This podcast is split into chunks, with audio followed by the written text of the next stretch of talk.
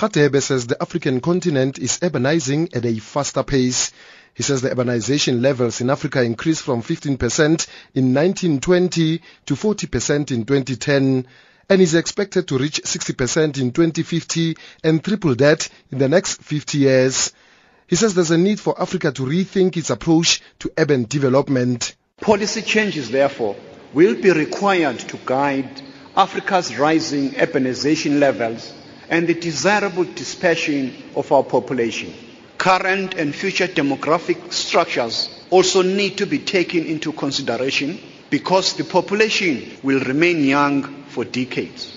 He says to harness this urbanization for sustainable and inclusive growth, there's a need to invest in proper urban planning and management. Our urban planning and management systems should also help us to create urban form that is appropriate to the local content, to expand basic services, to target the urban poor and vulnerable groups, expanding the social and economic infrastructure, and strengthen as well the connectivity between the cities and the domestic and international markets.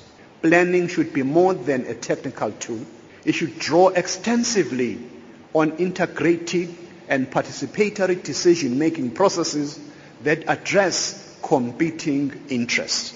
African Union Commissioner for Political Affairs Aisha Laraba Abdullahi says urbanization is quickly changing the landscape of Africa. He says the management of urban growth is a major developmental challenge facing Africa. Cities can be drivers of growth or centers of poverty and inequality, but also sources of insecurity. As city and local managers, we need to devise strategies that will harness urbanization into structural and economic transformation, reducing poverty and inequality, and guaranteeing peace, security, and stability for our nations.